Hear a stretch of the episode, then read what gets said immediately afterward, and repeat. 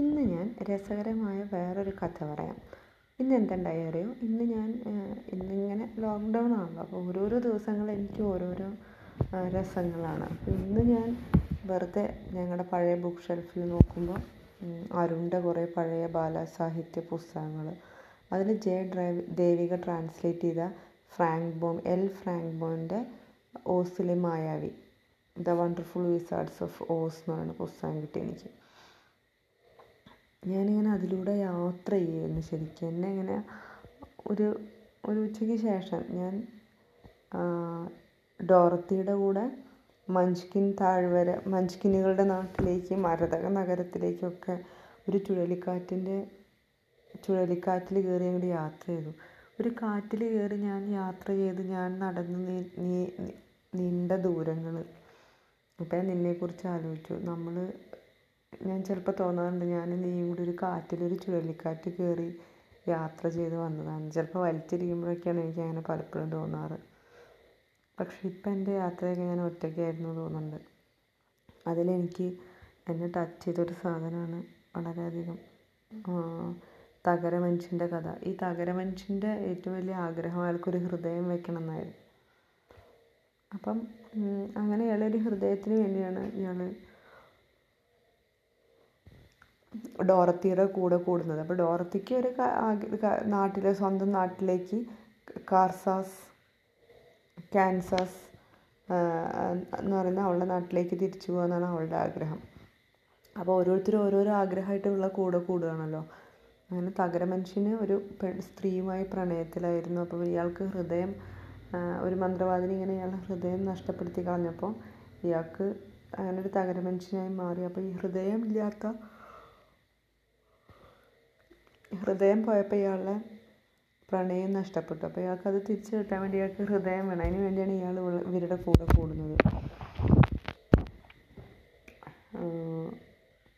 അപ്പോൾ ആ യാത്രയിലൂടെ നീളം അങ്ങനെ ഇയാൾ ഹൃദയമില്ലാത്ത മനുഷ്യനാണ്. പക്ഷെ ഇയാൾ ഭയങ്കര ഹൃദയമുള്ള മനുഷ്യനേക്കാൾ കൂടുതൽ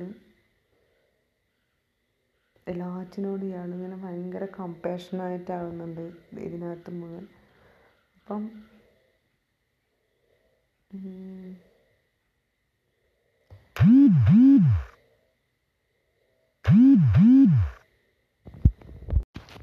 കുറ്റാന്വേഷണ കഥ. എനിക്ക് ഏട്ടന് ചെറുപ്പത്തിൽ ഈ സ്വഭാവം ഉണ്ടായിരുന്നു. ഒരു കുറ്റാന്വേഷണ കുറ്റാന്വേഷണകന്റെ സ്വഭാവമായിരുന്നു തോന്നുന്നുണ്ട്. അത് ഡിറ്റക്റ്റീവ് സ്റ്റോറീസ് ഒന്നും വായിച്ചിട്ടല്ല. എന്റെ ഏട്ടന്റെയും ജീവിതത്തിൽ ഒരു പ്രധാന അധ്യായം എന്ന് പറയുന്നത് ഷെർലക് ഹോംസും വാട്സനും കളിക്കലാണ്. അതിന്റെ പ്രധാന കാരണം എന്താ വെച്ചാൽ ഞങ്ങൾക്ക് ചെറിയ കുട്ടികളാകുമ്പോൾ അത്തരം നല്ല കളിപ്പാട്ടങ്ങളൊന്നും വേണ്ട വിധം കളിക്കാൻ കിട്ടിയിട്ടില്ല. വല്ലപ്പോഴും ഒരിക്കൽ ആരെങ്കിലും വാങ്ങിച്ചു തന്നതോ അല്ലെങ്കിൽ അച്ഛൻ കൊണ്ടുവരുന്നതോ ആയ വളരെ പ്രഷ്യസാണ് ഞങ്ങൾക്ക് കിട്ടുന്ന കളിപ്പാട്ടങ്ങൾ. അപ്പോൾ പലപ്പോഴും അച്ഛൻ രാത്രി കെ എസ് ആർ ടി സിന്ന് ജോലി കഴിഞ്ഞ് വരുമ്പോൾ കൊണ്ടുവരുന്ന കളിപ്പാട്ടങ്ങളായിരിക്കും. അപ്പോൾ രാത്രി ഞങ്ങൾ ഉമ്മർത്തിരുന്നത് മതിയാവോളം കളിക്കും. പക്ഷേ കുറച്ച് നേരം കഴിഞ്ഞാൽ ഞങ്ങളോട് കിടന്ന് ഉറങ്ങാൻ പറയും. അധികം നേരം ഇരുന്ന് കളിക്കാൻ പറ്റില്ല. ചില ചില ദിവസങ്ങളിൽ അത് മറന്ന് അവിടെ ഇട്ടിട്ട് ഞങ്ങൾ കിടന്നുറങ്ങും. കാലത്ത് നീറ്റ് വരുമ്പോൾ ആ കളിപ്പാട്ട് ഉമ്മർത്തുണ്ടാവുക തന്നെയില്ല ഞാനായിട്ടിനും കരച്ചിലോട് കരച്ചിലാവും. കരച്ചിൽ പറഞ്ഞാൽ അങ്ങനത്തെ കരച്ചിൽ ഞങ്ങൾ അന്വേഷിക്കാത്ത സ്ഥലം ഉണ്ടാവില്ല. ഞങ്ങൾ അച്ഛനോടും അമ്മോടും അച്ഛനോടൊക്കെ ചോദിക്കും ഞങ്ങൾ എവിടെ അല്ലേ വെച്ചിരുന്നു എന്നൊക്കെ പറഞ്ഞു അപ്പോൾ അമ്മ അവിടെ എവിടെയെങ്കിലും ഉണ്ടാവും എന്ന് പറയും. അമ്മ അച്ഛനാണെങ്കിൽ പറഞ്ഞു നല്ലോണം നോക്കുന്നു അച്ഛൻ കേട്ട പാവം നടിക്കാണ്ട് നടക്കും. ചിലപ്പോൾ പറയാം അവിടെ എവിടെയെങ്കിലും ഉണ്ടൊക്കെ ഉണ്ടാവും എന്നൊക്കെ പറഞ്ഞ് ചീത്തയും പറയും. അങ്ങനെ. അപ്പോൾ ഇത് കളിപ്പാട്ടം മാത്രമല്ല ഞങ്ങൾ ഞങ്ങൾക്ക് ഉമ്മർത്ത് രണ്ട് മേശയുണ്ട്. അപ്പോൾ ഉമ്മർത്താണ് ഞങ്ങളുടെ പുസ്തകമൊക്കെ വയ്ക്കുക ഞാനായിട്ടും ചെറിയ കുട്ടിയാകുമ്പോൾ ഞങ്ങളുടെ വീട്ടിൽ കറണ്ടില്ല അപ്പോൾ ഉമ്മർത്ത് ഒരു വിളക്ക് വെച്ചിട്ട് അതിന്റെ ചുവട്ടിലിരുന്നാണ് പഠിക്കുകയൊക്കെ ചെയ്യുക അപ്പോൾ ഒരു മരത്തിന്റെ മേശ ഉണ്ട് അതിന്റെ മുകളിലും താഴെയായിട്ട് ഞങ്ങൾ പുസ്തകങ്ങളൊക്കെ വയ്ക്കും അപ്പോൾ ചിലപ്പോൾ അന്ന് ബോംബെ പെൻസിലൊക്കെ ഭയങ്കര പണക്കാർക്ക് പറഞ്ഞിട്ടുള്ള സാധാരണ ഗ്രേ കളറുള്ള പെൻസിലാണ് ഉപയോഗിക്കുക. അപ്പോൾ ആരെങ്കിലും ഒരു കഷ്ണം ബോംബെ പെൻസിലൊക്കെ ചിലപ്പോൾ സ്നേഹത്തിന്റെ പേരിൽ കൂട്ടുകാർ ആരെങ്കിലും തന്നിട്ടുണ്ടാവും. ബോക്സ് ഞാനാണ് ഇതൊക്കെ ബോക്സിൽ അടുക്കി വെക്കും. അപ്പോൾ എനിക്കാണ് ബോക്സിൽ ആരെങ്കിലും തന്ന അച്ഛനോ അമ്മാമ്മയോ വേണുമാമ്മയോ ആരെങ്കിലുമൊക്കെ തന്ന ഒരു രൂപയോ അമ്പത് പൈസയൊക്കെ ഉണ്ടെങ്കിൽ അതിന്റെ അടുത്ത് ബോക്സ് പൊക്കാൻ പറ്റുന്ന ഒരു പ്ലാസ്റ്റിക്കിന്റെ ഇങ്ങനെ ഓർഡറിൽ സാധനം വെക്കുന്ന ഒന്നുണ്ട്. അതിന്റെ അടിയിൽ ഈ കോയിനൊക്കെ ഇട്ട് വയ്ക്കും അപ്പോൾ ചില ദിവസം നമ്മൾ ഈ ബോക്സ് എടുത്ത് ഉള്ളിലേക്ക് വെക്കാൻ മറക്കും. കാലത്ത് നീക്കുമ്പോൾ അതിലൊരു സാധനം ഉണ്ടാവില്ല ഈ ബോംബെ പെൻസിൽ ഉണ്ടാവില്ല.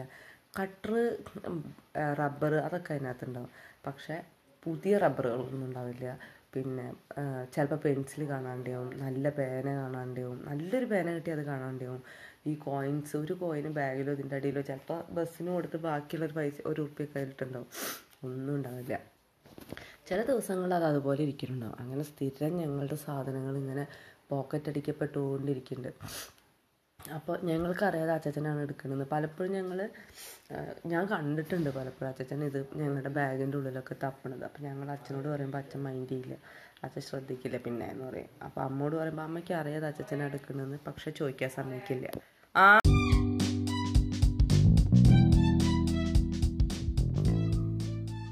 കുറ്റാന്വേഷണം. അദ്ദേഹത്തിന്റെ നമ്പർ ഓർമ്മയില്ല. പക്ഷെ ഇന്ന് ഞാൻ പറയുന്നത് ഒരു കുറ്റാന്വേഷണ കഥയാണ്. ഈ അധ്യായത്തിൽ അപ്പോൾ ഞാനും ഏട്ടനും ചെറിയ കുട്ടിയാകുമ്പോൾ ഞാൻ പറഞ്ഞില്ലേ കുറേ കഷ്ടപ്പാടിന്റെ നടുവിലാണ് ഞങ്ങൾ വളർന്നതും ഞങ്ങളുടെ കഷ്ടപ്പാടുകളും ഒക്കെ. അപ്പം ഞങ്ങൾക്ക് വളരെ കുറച്ച് കളിപ്പാട്ടങ്ങളെ ചെറുപ്പത്തിൽ കിട്ടിയിട്ടുള്ളൂ. പക്ഷേ നമുക്കിന്ന ഒരു വലിയ കളിപ്പാട്ടങ്ങളുടെ ശേഖരം ഉണ്ടായിരുന്നു കാരണം അതൊരു പഴയ വീടായതുകൊണ്ട് പഴകിയ ധാരാളം വസ്തുക്കൾ. ഒരു ആക്രിക്കട പോലെയായിരുന്നു വീട്. അത്ര അതായത് വർഷങ്ങൾ കൂടുന്തോറും നമ്മൾ വീട്ടിന്റെ ഉള്ളിൽ ആവശ്യമില്ലാത്ത വസ്തുക്കളാണല്ലോ കൂടുക. പെട്ടികളും പാത്രങ്ങളും കൊണ്ടുവരുന്ന കവറുകളും തീപ്പെട്ടി കൂടുകളും ഒക്കെ ആയിട്ട്. അപ്പം ഞങ്ങൾക്ക് എനിക്കാണെങ്കിൽ ഏട്ടനുണ്ടോയെന്ന് അറിയില്ല. ഞാൻ വിചാരിക്കണം എനിക്ക് ഏട്ടനുണ്ടെന്നാണ് ഇത്തരം സാധനങ്ങളോടൊക്കെ ഭയങ്കര കൗതുകമാണ്. അപ്പം ഞങ്ങളിതെല്ലാം ശേഖരിച്ച് വയ്ക്കുകയും ഇതുകൊണ്ടൊക്കെ കളിക്കുകയും ചെയ്യും. അതുപോലെ വീടാണെങ്കിൽ കുറേ സ്ഥലത്തു നിന്നുള്ളൊരു വീടാണല്ലോ. അപ്പോൾ പടിയുണ്ട്. പടിയിൽ രണ്ട് സൈഡും നിറയെ ചെമ്പരത്തിയുടെ ചെടി വെച്ച് പിടിപ്പിച്ചിട്ടുണ്ട്. നിറയെ ചെമ്പരത്തി പൂക്കളും അപ്പോൾ ഈ ചെമ്പരത്തിയുടെ ഇല എന്നൊക്കെ പറഞ്ഞു കഴിഞ്ഞാൽ ഞങ്ങളുടെ കളിക്കാനുള്ള ഖനിയാണ്. ആ ഓരോ ചെമ്പരത്തിയുടെ ഇല ഇലയും വെച്ചുകൊണ്ടാണ് ഞങ്ങൾ കളിക്കൽ ഈ ചെമ്പരത്തിയുടെ ഇല മുഴുവൻ ഞങ്ങളുടെ പൈസ മരങ്ങളാണ്. അപ്പോൾ ഞാനും എന്റെ ഏട്ടന്റെയും കളിയിൽ എന്റെ ഏട്ടന്റെയും പേര് എന്നുവെച്ചാൽ ഏട്ടനെ കുട്ടാന്ന് എന്നെ മോളേന്നാണ് അച്ചച്ചൻ വിളിക്കുക. എന്നെ നാട്ടിലെല്ലാവരും അറിയാലോ അന്നുണ്ണി എന്നാണ് വിളിക്കുക. നാട്ടിലും വീട്ടിലെല്ലാവരും ഏട്ടൻ എന്നെ എന്റെ ഉണ്ണിയെ എന്റെ ഉണ്ണിയെ വിളിച്ച് വിളിച്ചിട്ട് അന്നുണ്ണി എന്നായതാണ്. അപ്പോൾ അന്നുണ്ണിയാണ് ഈ കഥാപാത്രമെങ്കിലും ഞാനും ഏട്ടനും ഞങ്ങൾ സ്വയം വിളിക്കുന്ന പേര് കുട്ടനും മോളും എന്നാണ്. അങ്ങനെ ഞങ്ങൾ രണ്ടുപേരും കൂടിയിട്ട് എന്താ പറയുക ഈ പൈസ അതായത് ഞങ്ങളുടെ ഈ ചെമ്പരത്തിയുടെ മുകളിൽ നിന്നുള്ള ചെമ്പരത്തിയുടെ ഇലകൾ മുഴുവൻ പൊട്ടിച്ച് പല വലിപ്പത്തിൽ അതിങ്ങനെ അടക്കി അടക്കി വയ്ക്കും എന്നിട്ട് സീമക്കൊന്നേന്റെ ഇല കൊണ്ട് പലതരത്തിലുള്ള ബാഗ് ഉണ്ടാക്കിയിട്ട് വാഴന്റെ വള്ളി കൊണ്ട് ബാഗിന് വള്ളിയൊക്കെ ഉണ്ടാക്കി ചെറിയ പേഴ്സ് വലിയ പേഴ്സ് വലിയ വാനിറ്റി ബാഗൊക്കെ ആയിട്ട് ഏട്ടനാണെങ്കിൽ കണ്ടക്ടർ ബാഗ് എന്നിട്ട് ഈ കണ്ടക്ടർ ബാഗ് നിറയെ പൈസ നിറച്ചുകൊണ്ട് ഞാനാണെങ്കിൽ വാനിറ്റി ബാഗ് മണി ബാഗ് ഇതിലൊക്കെ പൈസ ഈ ചെമ്പരത്തിന്റെ ഇല നിറച്ചുകൊണ്ട് ഞങ്ങളിങ്ങനെ നടക്കും. കാശ് ചിലവാക്കി ചിലവാക്കി നടക്കും. ഞങ്ങൾ ഞാനും ഏട്ടനും കൂടി പൂരത്തിന് പോവും ഞാനും ഏട്ടനും കൂടി ശബരിമലയ്ക്ക് പോവും ഞാനും ഏട്ടനും കൂടി സ്ഥലം കാണാൻ പോവും എടപ്പാൾക്ക് പോവും സിനിമയ്ക്ക് പോകും എന്നിട്ട് അവിടെയൊക്കെ പോയിട്ട് ഇഷ്ടമുള്ളതൊക്കെ വാങ്ങി ഇതൊക്കെ സങ്കല്പത്തിലാണ് കേട്ടോ. വാങ്ങി തിന്നുന്നു പിന്നെ തീം പാർക്കിൽ പോകുന്നു. അങ്ങനെയുള്ള സങ്കല്പ സുന്ദരമായ ലോകത്ത് ഞങ്ങൾ പൈസ ആർഭാടമായി ചിലവാക്കിയിട്ടാണ് എന്റെ ഏട്ടന്റെയും കളികൾ അതൊരു പ്രത്യേകതരം കളി അതുപോലെ കള്ളന്മാരായിട്ട് കളിക്കാറുണ്ട് കേട്ടോ. അത് ഞാൻ പിന്നെ പറയാം. അടുത്ത അധ്യായത്തിൽ ഞാൻ ആ കളിയെപ്പറ്റി പറയാം. അപ്പോൾ ഈ ഇത് അപ്പം ഞങ്ങൾക്ക് ഇങ്ങനെ വളരെ അപ- അപ്പം ഞങ്ങളുടെ കളി സാധനങ്ങൾ എന്ന് പറയുന്നത് ഈ നാട്ടിൽ വീടിന് ചുറ്റുമുള്ള ഇലകളും ഒടിച്ചൂത്തിയുടെ ഇലയാണ് ഞങ്ങളുടെ മത്തി മത്തി. അതിൽ ഞങ്ങൾ ഈ നല്ല എന്താ പറയുക രണ്ട് ഓട് കൂടി കൂട്ടി അരച്ചിട്ട് നല്ലോണം അങ്ങനെ മെഴുമെഴുള്ള ചോർന്നത് കിട്ടും. ശരിക്കും മഞ്ഞ ഈ മഞ്ഞ എന്താ പറയുക മുളക് പൊടി ചാലിച്ച പോലെ ഇരിക്കും. വെളിച്ചെണ്ണയിൽ ചാലിച്ച പോലെയുള്ള ചുമപ്പ് കളറിലുള്ള മെഴു മെഴു മ- മുളക് പൊടിയേക്കാൾ മിനുസുള്ള പൊടി കിട്ടും. ഈ ഓട് പൊടിച്ചു കഴിഞ്ഞാൽ അതിൽ ഞങ്ങൾ ഈ ഒടിച്ചൂത്തിയുടെ എല്ലാം ഇങ്ങനെ സൈഡൊക്കെ കീറിയിട്ട് ഈ ഇതിൽ മുക്കിയിട്ട് മീൻ മുളക് പരട്ടണ പോലെ പരട്ടിയിട്ട് വറക്കും. മീൻ വറക്കും. അപ്പം ഞങ്ങൾക്ക് ഇങ്ങനെയുള്ള കളികളിലൊക്കെ ഒട്ടനവധി സാധനങ്ങൾ ഞങ്ങൾക്ക് കളിക്കാൻ ഞങ്ങൾക്ക് വീടിന്റെ ചുറ്റും വീട്ടിൽ തന്നെ ഈ ആവശ്യമില്ലാത്ത കുപ്പി പാട്ടമൊക്കെ മുറിച്ചും പിന്നെ പഴയ ചെരുപ്പ് മറ്റേ നമ്മുടെ തേഞ്ഞ് തേഞ്ഞിട്ടുള്ള പാരകൻ ചപ്പലില്ലേ?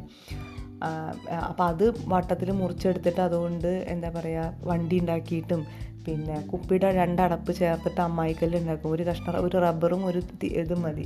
ഒരു ചൂലിന്റെ ഈർക്കളി മതി അമ്മായിക്കല്ല് ഉണ്ടാക്കാൻ അതിങ്ങനെ തന്നെ ഉരുണ്ട് പോവും.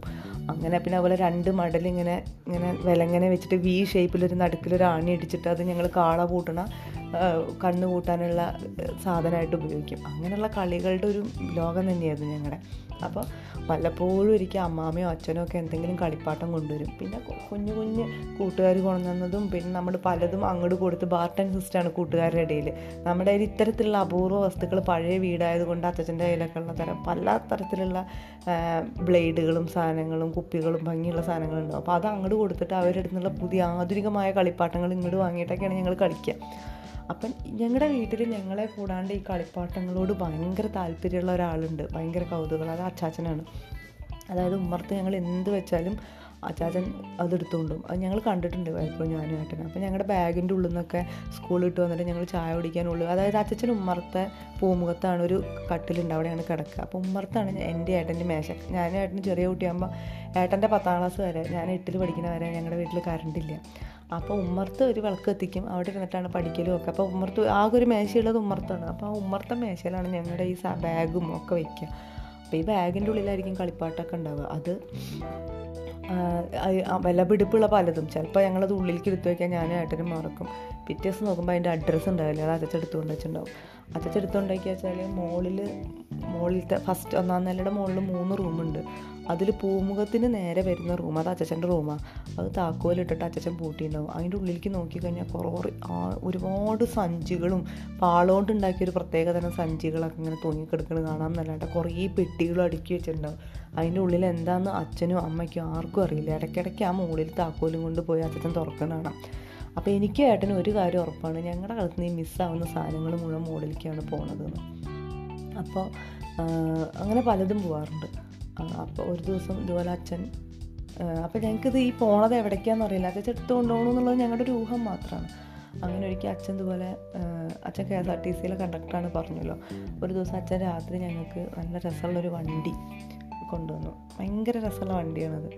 അപ്പോൾ ആ വണ്ടിയും പിന്നെ അതിന്റെ കൂടെ അതിന്റെ കുറച്ച് സാധനങ്ങളൊക്കെ ഉണ്ട്. വേറെ എന്തൊക്കെയോ സാധനങ്ങളുണ്ട്. അങ്ങനെ പിറ്റേ ദിവസം അത് ഞങ്ങൾ രാത്രി കളിച്ച് കളിച്ച് കളിച്ച് അങ്ങനെ കിടന്ന് ഉറങ്ങിപ്പോയി. അച്ഛൻ ഞങ്ങളെ ഉള്ളിലേക്ക് എടുത്ത് കിടത്തി ഈ സാധനം അവിടെ ഉമ്മർത്തിരുന്നു നേരെ വിളിച്ചാകുമ്പോൾ നോക്കുമ്പോൾ അത് കാണാനില്ല. ഞങ്ങൾ തിരയാത്ത സ്ഥലമില്ല. അച്ഛൻ പറഞ്ഞു ആരെങ്കിലും എടുത്തോണ്ടാണ് അച്ഛനും പറഞ്ഞു. ഞങ്ങളുടെ ഉള്ളിൽ സംശയം ആളി കത്തി. കാരണം അത് അച്ഛൻ തന്നെ കൊടുത്തോണ്ടായിണ്ടാവുന്നത് പക്ഷെ ആരോട് പറയാം? അച്ഛനോടൊന്നും പറഞ്ഞാൽ വിശ്വസിക്കില്ല. അച്ഛനോട് ഞങ്ങൾ പലപ്പോഴും പറഞ്ഞത് അച്ഛനാണ് എടുത്തുകൊണ്ടിരിക്കുന്നത് കാരണം അച്ഛനാണെങ്കിൽ അത്ര ഒരു മിഠായി കടലാസ് പോലും കളയാണ്ട് എടുത്ത് വയ്ക്കുന്ന ആളാണ് അപ്പോൾ അച്ഛന്റെ കൗതുകങ്ങൾ ഒന്നാവുന്ന ഞങ്ങൾ ഊഹിച്ചു. പക്ഷെ അച്ഛൻ സമ്മതിച്ചില്ല അമ്മയും സമ്മതിച്ചില്ല. അമ്മ പിന്നെയും സമ്മതിച്ചു. അച്ഛൻ തീരെ സമ്മതിച്ചിട്ടില്ല. അപ്പോൾ പിന്നെ ഞങ്ങൾക്ക് ഇത് തെളി അങ്ങനെ ഞങ്ങളിതിങ്ങനെ പലപ്പോഴും ശ്രദ്ധിക്കാന്നുണ്ട് എല്ലാം മിസ്സാവാണ്. ബോംബെ പെൻസിൽ ഒക്കെ. അങ്ങനെ അയ്യപ്പൻകാവിലെ പൂരം വന്നു. അപ്പോൾ പൂരം കഴിഞ്ഞപ്പോൾ ഞങ്ങൾക്ക് അമ്മാമയും വേണുമാമയും ശശിമാമയും ഒക്കെ വന്നിട്ട് ഒരുപാട് സാധനങ്ങൾ മേടിച്ചു തന്നിട്ടുണ്ടായിരുന്നു അപ്പോൾ അതിൽ ശശിമാമ ഞങ്ങൾക്ക് ഇങ്ങനെ അടിച്ചു കഴിഞ്ഞാൽ ക്യാമറ വാങ്ങിച്ചു തന്നു. അപ്പോൾ ഞങ്ങളുടെ സിനിമാ തിയേറ്ററാണ്. ആ സിനിമാ തിയേറ്ററിൽ പോയിട്ട് ഞങ്ങൾ ഇങ്ങനെ അടിക്കുക ഒരു പിക്ചർ വരും അത് കാണും. അങ്ങനത്തെ ആ ക്യാമറ അല്ലേ കളിക്കണത്. അപ്പോൾ ആ ക്യാമറയും കൊണ്ട് ഞങ്ങൾ രാത്രി മുഴുവൻ കളിച്ച് പിന്നെ ഗാനമേള കേൾക്കാൻ പോയി. ബാലയാണ് ബാല കാണാൻ പോയി. ശ്രീ അയ്യപ്പൻ ബാല അത് കണ്ട് ഇതൊക്കെ ഉമ്മർത്ത് വെച്ച് പോയി. അങ്ങനെ അപ്പം ഭാഗ്യത്തിന് ബാക്കി ക്യാമറ ഞങ്ങൾ ഉള്ളിലേക്ക് എടുത്ത് വെച്ചിട്ടുണ്ടായിരുന്നു മറ്റ് സാധനങ്ങൾ അവിടെ വെച്ചിട്ട് അല്ല ഇതൊക്കെ അവിടെ വെച്ചിട്ട് ഞങ്ങൾ ബാലയെ കാണാൻ പോയി. തിരിച്ചു വരുന്ന സമയത്ത് ഞങ്ങൾ ഞാനും ഏട്ടനും ഇങ്ങനെ വന്നപ്പോൾ അച്ഛനും അമ്മയും അപ്പുറത്ത് മൂത്രം ഒഴിക്കാനിരുന്നു. അപ്പോൾ ഞങ്ങൾ നേരെ പതുക്കെ ഉമ്മറത്തേക്ക് കയറിയപ്പോൾ ഉണ്ട് അച്ഛൻ പതുക്കെ പോട്ട് ഇതിങ്ങനെ എടുത്ത് മാറ്റണം ഞങ്ങൾ കണ്ടു. അപ്പോൾ ഞങ്ങൾ അച്ഛനോട് പറഞ്ഞു ഞങ്ങൾ കണ്ണുകൊണ്ട് കണ്ടതാണെന്ന്. അങ്ങനെയാണ് ഇത് അച്ഛനാണ് എടുത്തോണ്ടോന്ന് മനസ്സിലായത്. പക്ഷെ അച്ഛനൊന്നും ചെയ്യാൻ നോക്കില്ല അച്ഛൻ എടുത്തോണ്ട് നമുക്ക് പുതിയത് മേടിക്കാമെന്ന് പറഞ്ഞു. അങ്ങനെ ഞങ്ങൾ ദൃസാക്ഷി ചെറുപ്പത്തിൽ ഞങ്ങളൊരു കുറ്റാന്വേഷകരെ പോലെയായിരുന്നു ഞാനും ഏട്ടനും. ഡിക്റ്റേറ്റീവിനെ പോലെ ഞങ്ങൾ പ്ലാനുകളൊക്കെ വരച്ച് സ്കെച്ച് ഇട്ടിട്ടൊക്കെ കാത്തിരുന്നിട്ടുണ്ട് അച്ഛനെ പിടിക്കാൻ വേണ്ടിയിട്ട് പൈസ പോണത് അങ്ങനെയൊക്കെ. അപ്പം ഞങ്ങൾ ചിലപ്പോൾ പേഴ്സിലൊക്കെ ഒന്നുമില്ലാണ്ട് മറ്റേ ഒന്നുമില്ലാത്ത പേഴ്സ് ഉണ്ടല്ലോ അത് ഞങ്ങളെ ഉമ്മർത്ത് വെച്ച് മനഃപൂർവം മറക്കും. അപ്പം എന്നിട്ട് അച്ഛൻ അതൊന്ന് നോക്കണതും അങ്ങനെയുള്ള പല തരത്തിൽ ഞങ്ങൾ അതുപോലെ അച്ഛൻ ചിലപ്പോൾ മുകളിലേക്ക് എടുത്തുകൊണ്ടിരിക്കുന്നതിന്റെ മുമ്പേ കയറാൻ ഒന്നിച്ച് കൊണ്ടാക്കി വെച്ചിട്ട് മോ ഈ ഉമ്മർത്ത് തന്നെ അച്ഛന് കുറേ സഞ്ചികളുണ്ട്. കുറേ സഞ്ചികളും ബാഗുകളും ഉണ്ട്. അത് ഉമ്മർത്ത് ഈ കട്ടിലിന്റെ അടുത്ത് ഇങ്ങനെ ഒരു മറ്റേ റാക്ക് ഇതില്ലേ നമ്മളിങ്ങനെ ഷർട്ട് തൂക്കണ പോലത്തെ കുറേ തൂങ്ങിക്കെടുക്കണുള്ളത് അതിന്റെ മുകളിൽ നിറയെ സഞ്ചികൾ തൂക്കിയിട്ടുണ്ട്. അതായത് അച്ഛൻ ഗുരുസ്വാമിയാണ്. അപ്പോൾ ശബരിമലയ്ക്ക് കൊണ്ടുപോകാൻ വേണ്ടി ഓരോ വർഷം മേടിക്കുന്ന സഞ്ചികൾ മുഴുവൻ അച്ഛന്റെ ഈ എന്താ പറയുക കൗതുകങ്ങൾ നിറയ്ക്കാൻ വേണ്ടി സൂക്ഷിച്ചു വയ്ക്കും പിന്നെ അതുപോലെ പടിഞ്ഞാറെ കോലായിന്റെ അവിടെയും കുറേ സഞ്ചി തൂക്കിയിട്ടുണ്ട്. അപ്പോൾ ഞങ്ങൾ അച്ഛൻ വീഡിയോ പോണ നേരത്ത് ഈ സഞ്ചി മുഴുവൻ തപ്പി ഇതിൽ നിന്ന് ഞങ്ങൾ തെളിവെടുക്കും. അപ്പോൾ പലപ്പോഴും ഞങ്ങളുടെ പലതും അതിനകത്തുണ്ടാവും. പക്ഷെ അതൊന്നും എടുത്ത് കഴിഞ്ഞാൽ അച്ഛൻ ചീത്തറ അച്ഛൻ കൊണ്ടുവച്ചിട്ടില്ല. എന്നാലും ചിലതൊക്കെ ഞങ്ങൾ അടിച്ചു മാറ്റിയിട്ട് പിന്നെ അച്ഛൻ കണ്ടു കഴിഞ്ഞാൽ അത് ഇന്ത്യ ആയിരുന്നല്ലോ പറയാം അച്ഛൻ അപ്പോൾ അതുകൊണ്ട് ഞങ്ങൾ ചിലതൊക്കെ ഞങ്ങൾ അടിച്ചു മാറ്റി മോളിലേക്ക് കൊണ്ടുപോകണതിന്റെ മുമ്പ്. അങ്ങനെ ഞങ്ങളും അച്ഛനും തമ്മിലുള്ളൊരു കള്ളനും പോലീസും കളി വളരെ സ്ട്രോങ് ആയിരുന്നു. അച്ഛൻ മരിക്കണം. അച്ഛൻ ഞാൻ degree second year third year പഠിക്കുമ്പോഴാണ് മരിക്കുന്നത്. അതുവരെ നൂറ് വയസ്സാവാറാകുമ്പോഴാണ് മരിച്ചത്. അപ്പോഴേക്കും ബാല്യം മുഴുവൻ നശിച്ചുപോയി. അപ്പോൾ ചെറിയ കുട്ടിയാകുമ്പോൾ ഞങ്ങൾ ഇടയ്ക്കിടയ്ക്ക് പ്രാർത്ഥിക്കുകയായിരുന്നു. അച്ഛനൊന്ന് മരിച്ചു പോയെങ്കിൽ എന്നാൽ നമുക്ക് ഒരുപാട് സാധനങ്ങൾ കിട്ടുമല്ലോ അത് മുഴുവൻ. ഇനി അച്ഛൻ ശേഖരിക്കുന്ന സാധനങ്ങളോട് ഞങ്ങൾക്ക് ഭയങ്കര താല്പര്യം. ഈ വഴിയിൽ നിന്ന് വരുമ്പോഴൊക്കെ എല്ലാം പറക്കി കൊണ്ടും കുപ്പിച്ചില്ല് അത് മറിച്ച് അതുകൊണ്ടൊക്കെ ഓരോന്നുണ്ടാക്കും. പിന്നെ പേപ്പറൊക്കെ അങ്ങോട്ട് കീറിയത് കണ്ട് അത്ര ഭംഗിയാണ്. റബ്ബർ ബാൻഡ് അച്ഛന്റെ കയ്യിലില്ലാത്തതില്ല. ഈ ലോകം മുഴുവൻ അച്ഛന്റെ കയ്യിലുള്ളതായിട്ടാണ് ചെറിയ കുട്ടിയാകുമ്പോൾ ഞങ്ങൾക്ക് തോന്നിയിട്ടുള്ളത്. അപ്പോൾ അച്ഛൻ മരിക്കുകയാണെങ്കിൽ ഇതൊക്കെ കിട്ടുമല്ലോ എന്നുള്ളത് ഭയങ്കര ആഗ്രഹമായിരുന്നു. ഞങ്ങൾ അച്ഛനെ കൊള്ളത്തലവൻ എന്നാണ് പേരിട്ടിരുന്നത്. കാരണം ഒരു കൊള്ളത്തലവന് വേണ്ട എല്ലാ സാധനങ്ങളും. പിന്നെ ശബരി ഗുരുസ്വാമി ആയതുകൊണ്ട് അച്ഛന്റെ കയ്യിലാണ് ഞങ്ങൾ അച്ഛന്റെയൊക്കെ പൈസ ബാങ്കിൽ ഇടുമായിരിക്കും അച്ഛന്റെ കയ്യിൽ പൈസ ഞങ്ങൾ അങ്ങനെ കണ്ടിട്ടില്ല. അച്ഛന്റെ കയ്യിൽ എപ്പോഴും പൈസ കെട്ട് കെട്ട് കെട്ടായിട്ടിരുന്നിട്ട് ഉണ്ടാവും. അപ്പോൾ ഈ മറത്ത് മോ ഞാൻ പറഞ്ഞില്ലേ മോളിലൊരു റൂമാണ് എന്നുള്ള ആ വാതിൽ ഇങ്ങനെ ചേർത്തിട്ടൊരു കയർ എന്തോ ഒരു പ്രത്യേക സാധനം ഇട്ടിട്ടാണ് അച്ഛൻ പൂട്ടുക. അപ്പോൾ അതിന്റെ നടുക്ക് ഇങ്ങനെ വലിയൊരു ഗ്യാപ്പ് ഉണ്ട്. ആ ഗ്യാപ്പ് കൂടെ തുടക്കിയാൽ നമുക്ക് അപ്പുറത്ത് വ്യക്തമായിട്ട് കാണാം. അച്ഛൻ അവിടെ ഇരുന്നിട്ട് ഒരു പെട്ടിയിലിന്റെ നേരെ ഇങ്ങനെ ഇരിക്കുമ്പോൾ ഞാൻ ഏട്ടൻ ചിലപ്പം ഇങ്ങനെ അച്ഛൻ കാണാത്ത രീതിയിൽ എത്തി നോക്കും. അപ്പം ഇങ്ങനെ കാണാൻ നോട്ടും കെട്ടുകൾ എണ്ണുന്നത്. അപ്പോൾ ഈ ഗുരുസ്വാമി ആയിട്ട് ആളുകൾ നല്ലോണം അത്രയ്ക്കധികം കെട്ട് നിറയ്ക്കും ആ നാട്ടിലെ എല്ലാ ആൾക്കാരും ശബരിമലയ്ക്ക് പോകും. അപ്പോൾ എല്ലാവരും അച്ഛന് അത് എങ്ങോട്ട് കല്യാണം ഉണ്ടെങ്കിൽ എന്തുണ്ടെങ്കിലും അച്ഛന് വന്ന് ദക്ഷിണ കൊടുക്കും. പിന്നെ ഈ കുറേ അടയ്ക്കും തേങ്ങയും പിന്നെ മാങ്ങയും പിന്നെ പറങ്കിമാവും ഒക്കെ ഉണ്ട്. അപ്പോൾ ഇതൊക്കെ വിറ്റ് കിട്ടണ കാശ് മറ്റുള്ള അടുക്ക് അടുക്ക് അടുക്കായിട്ട് ഇവിടെ എടുത്തു വയ്ക്കും അപ്പോൾ ഏട്ടൻ ഇടയ്ക്ക് പോയിട്ട് അച്ഛൻ മുകളിലേക്ക് കൊണ്ടുപോകണം എന്റെ മുന്നിൽ നിന്ന് ഒരു നോട്ടൊക്കെ വലിച്ചെടുത്തിട്ട് അത് അച്ഛൻ പിടിക്കും കേട്ടോ. പക്ഷെ എന്നാലും ചിലപ്പോൾ അറിയാത്ത രീതിയിൽ നമുക്ക് ചിലപ്പോൾ ഒക്കെ കിട്ടാറുണ്ട് അങ്ങനെ ഞങ്ങൾ ഐസൊക്കെ മേടിച്ച് തിന്നിട്ടുണ്ട്. അപ്പം ഞങ്ങൾ കഴിക്കണം മരിച്ചു കഴിഞ്ഞാൽ ഇത് മുഴുവൻ നമുക്ക് കിട്ടുമല്ലോ എന്നുള്ള ചെറുപ്പത്തിൽ വലിയ ആഗ്രഹങ്ങളൊന്നും തരാറില്ലല്ലോ. നല്ല അടി അടിക്കും. അങ്ങനെ. പക്ഷെ അങ്ങനെ പക്ഷേ ഡിഗ്രിയൊക്കെ എത്തിയപ്പോഴേക്കും അച്ഛനോട് ഭയങ്കര സ്നേഹമായി മരിക്കുന്ന സമയത്ത്. ഭയങ്കര സൗഹൃദമൊക്കെ ഉണ്ടായിട്ടുണ്ട്. അങ്ങനെ എന്റെ മടിയിൽ ഇരുന്നിട്ടാണ് അച്ഛൻ മരിക്കുന്നത് അങ്ങനെ മരിച്ചു കഴിഞ്ഞപ്പോഴും പക്ഷേ ഈ ഒരു മോഹം അല്ല ഈ ഒരു ചിന്ത പഴയ ചിന്ത മനസ്സിലുണ്ടാകുന്നത് മരണം കഴിഞ്ഞ് ആ സങ്കടമൊക്കെ കഴിഞ്ഞ് രണ്ട് ദിവസം കഴിഞ്ഞപ്പോൾ ഞാൻ ഏട്ടങ്ങനെ എന്റെ അടുത്ത് വന്നപ്പോൾ ഞാൻ പറഞ്ഞു എന്നാൽ പോയാലോ അപ്പോൾ ഞങ്ങൾ രണ്ടുപേരും മനസ്സിൽ ആഗ്രഹിച്ചതാണ്. അപ്പോൾ നാട്ട് വീട്ടിൽ വന്നിട്ടുള്ള കസിൻസിനും എല്ലാവരുടെയും എല്ലാവർക്കും അച്ഛന്റെ ഒരു പേടി സ്വപ്നമായിരുന്നു. ഈവൺ അമ്മയ്ക്കും അച്ഛനും ഒക്കെ. എല്ലാവർക്കും മുകളിലത്തെ ആ റൂം തുറക്കണതാണ്. അപ്പം ഞങ്ങൾ നോക്കുമ്പോൾ നാട്ടിലെ മൊത്തം ആൾക്കാർക്കും അച്ഛന്റെ ആ മുകളിലെ റൂം എന്താണെന്ന് അറിയാനായിരുന്നു കൗതുകം. അങ്ങനെ ഞാനും ഏട്ടനും ആ താക്കോൽ ഉമ്മർത്ത് മുഴുവൻ തപ്പി. കാണാനില്ല. അങ്ങനെ അച്ഛന്റെ ഷർട്ടുകളിലും ഓരോന്നിലായി തപ്പിയപ്പോൾ അതിനകത്ത് ഒരു സഞ്ചിയിൽ ഒരു പേഴ്സ് അതിന്റെ ഉള്ളിലൊരു പേഴ്സ് അതിന്റെ ഉള്ളിലൊരു പേഴ്സ് അതിന്റെ ഉള്ളിൽ അച്ഛന്റെ ഈ ചെറിയ താക്കോൽ കിടക്കുന്നുണ്ടായിരുന്നു. ആ താക്കോൽ കൊടുത്തിട്ട് ഞങ്ങളൊരു ഉച്ച ഉച്ചയ്ക്ക് ശേഷമാണ് പെലയായതുകൊണ്ട് നല്ലോണം ഭക്ഷണമൊക്കെ ഉണ്ടാക്കും. നല്ല ഭക്ഷണം കഴിച്ചിട്ട് അച്ഛന്റെ മരുമക്കളും അമ്മയും അച്ഛനും എല്ലാവരും കിടന്ന് ഉറങ്ങുന്ന സമയത്ത് ഞാനും ഏട്ടനും കൂടി നേരെ മുകളിൽ കയറി. മുകളിൽ കയറി പതുക്കെ ആ റൂം തുറന്നിട്ട് നോക്കുമ്പോൾ എന്താ അറിയോ? ഞങ്ങളുടെ കുട്ടിക്കാലം മുഴുവൻ ഒരറ്റത്തുനിന്ന് ഇങ്ങനെ നിരത്തി വെച്ചിരിക്കുകയാണ് ഓരോരോ പെട്ടികളിലും സഞ്ചികളിലുമായിട്ട് അപ്പം എന്ന് വെച്ചാൽ ചില സാധനമൊക്കെ അച്ഛൻ കൊണ്ടുവന്നിട്ട് കളിച്ചിട്ട് കളീന്റെ ഒരു മാക്സിമം ആസ്വാദനത്തിന്റെ ഒരു മാക്സിമത്തിൽ എത്തുമ്പോഴാണ് ഇത് നഷ്ടപ്പെടുന്നത്. അല്ലാണ്ട് ആ അത് കളിച്ച് മടുത്തിട്ട് ഞങ്ങൾക്ക് ഒരു സാധനം നഷ്ടപ്പെട്ടിട്ടില്ല. അപ്പോൾ ഓരോ സന്ദർഭം ഓരോ സാധനം അതിൽ നഷ്ടപ്പെട്ട നിമിഷം ഞങ്ങൾക്ക് അത്ര ഓർമ്മ ഉണ്ടായിരുന്നു അത്ര വേദനയോടെയാണ് ഇതൊക്കെ നഷ്ടപ്പെട്ടിട്ടുള്ളത്. അപ്പോൾ നമുക്ക് നഷ്ടപ്പെട്ടൊരു സാധനം നമുക്ക് തിരിച്ചു കിട്ടുക എന്ന് പറയുന്നത് ജീവിതത്തിൽ സംഭവിക്കാറില്ലല്ലോ. പക്ഷെ ഞങ്ങൾക്ക് നഷ്ടപ്പെട്ടിട്ടുള്ള എല്ലാം ചെറുപ്പത്തിൽ നഷ്ടപ്പെട്ടിട്ടുള്ള എല്ലാ സാധനങ്ങളും അവിടെ അങ്ങനെ അടുക്കി വെച്ചിരിക്കുന്നു. ഓർമ്മകളുടെ ഒരു മ്യൂസിയം പോലെ. ഒരു പതിനെട്ട് വയസ്സായ കുട്ടി തന്റെ ഒന്നാമത്തെ വയസ്സ് തൊട്ടിട്ട് അല്ലെങ്കിൽ പതിനെട്ട് വയസ്സിൽ നിന്ന് തിരിച്ച് ഒന്ന് ഒരു വയസ്സ് വരെ തിരിച്ച് നടക്കുന്ന പോലെ വഴികൾ വെട്ടിക്കൊണ്ട് ഈ സാധനങ്ങൾ വെച്ചത് കണ്ടപ്പോൾ അന്നാണ് അച്ഛൻ മരിച്ചത്. ഞാൻ റിയലൈസ് ചെയ്യുന്നത് ഞാൻ വാവിട്ട് നിലവിളിച്ചത്.